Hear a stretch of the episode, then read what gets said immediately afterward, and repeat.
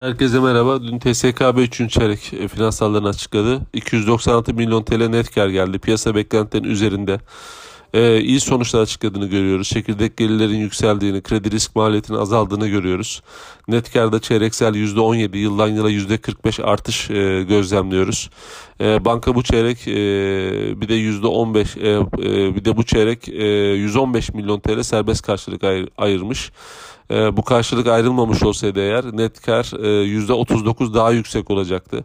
Aynı zamanda kredi e, kredi tarafında takipte krediler için ayırdığı karşılık oranını 5 puan yükseltmiş. E, ve buna rağmen e, piyasa beklentilerinin üzerinde e, çeyreksel %17 artışla e, e, kar etmiş.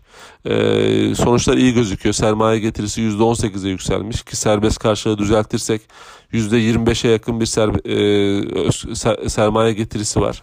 Bu da aslında garantiden sonraki en yüksek getiri olmaya aday. Ee, biz risksiz faiz oranımızı bir puan arttırdığımız için e, hedef fiyatımızı %4 aşağı çekiyoruz. E, 1 lira 68 kuruş olarak belirliyoruz. Hisse için tavsiyemiz endeks üzeri getiri. E, bunu da koruyoruz. E, bankayı beğeniyoruz. Herkese iyi günler.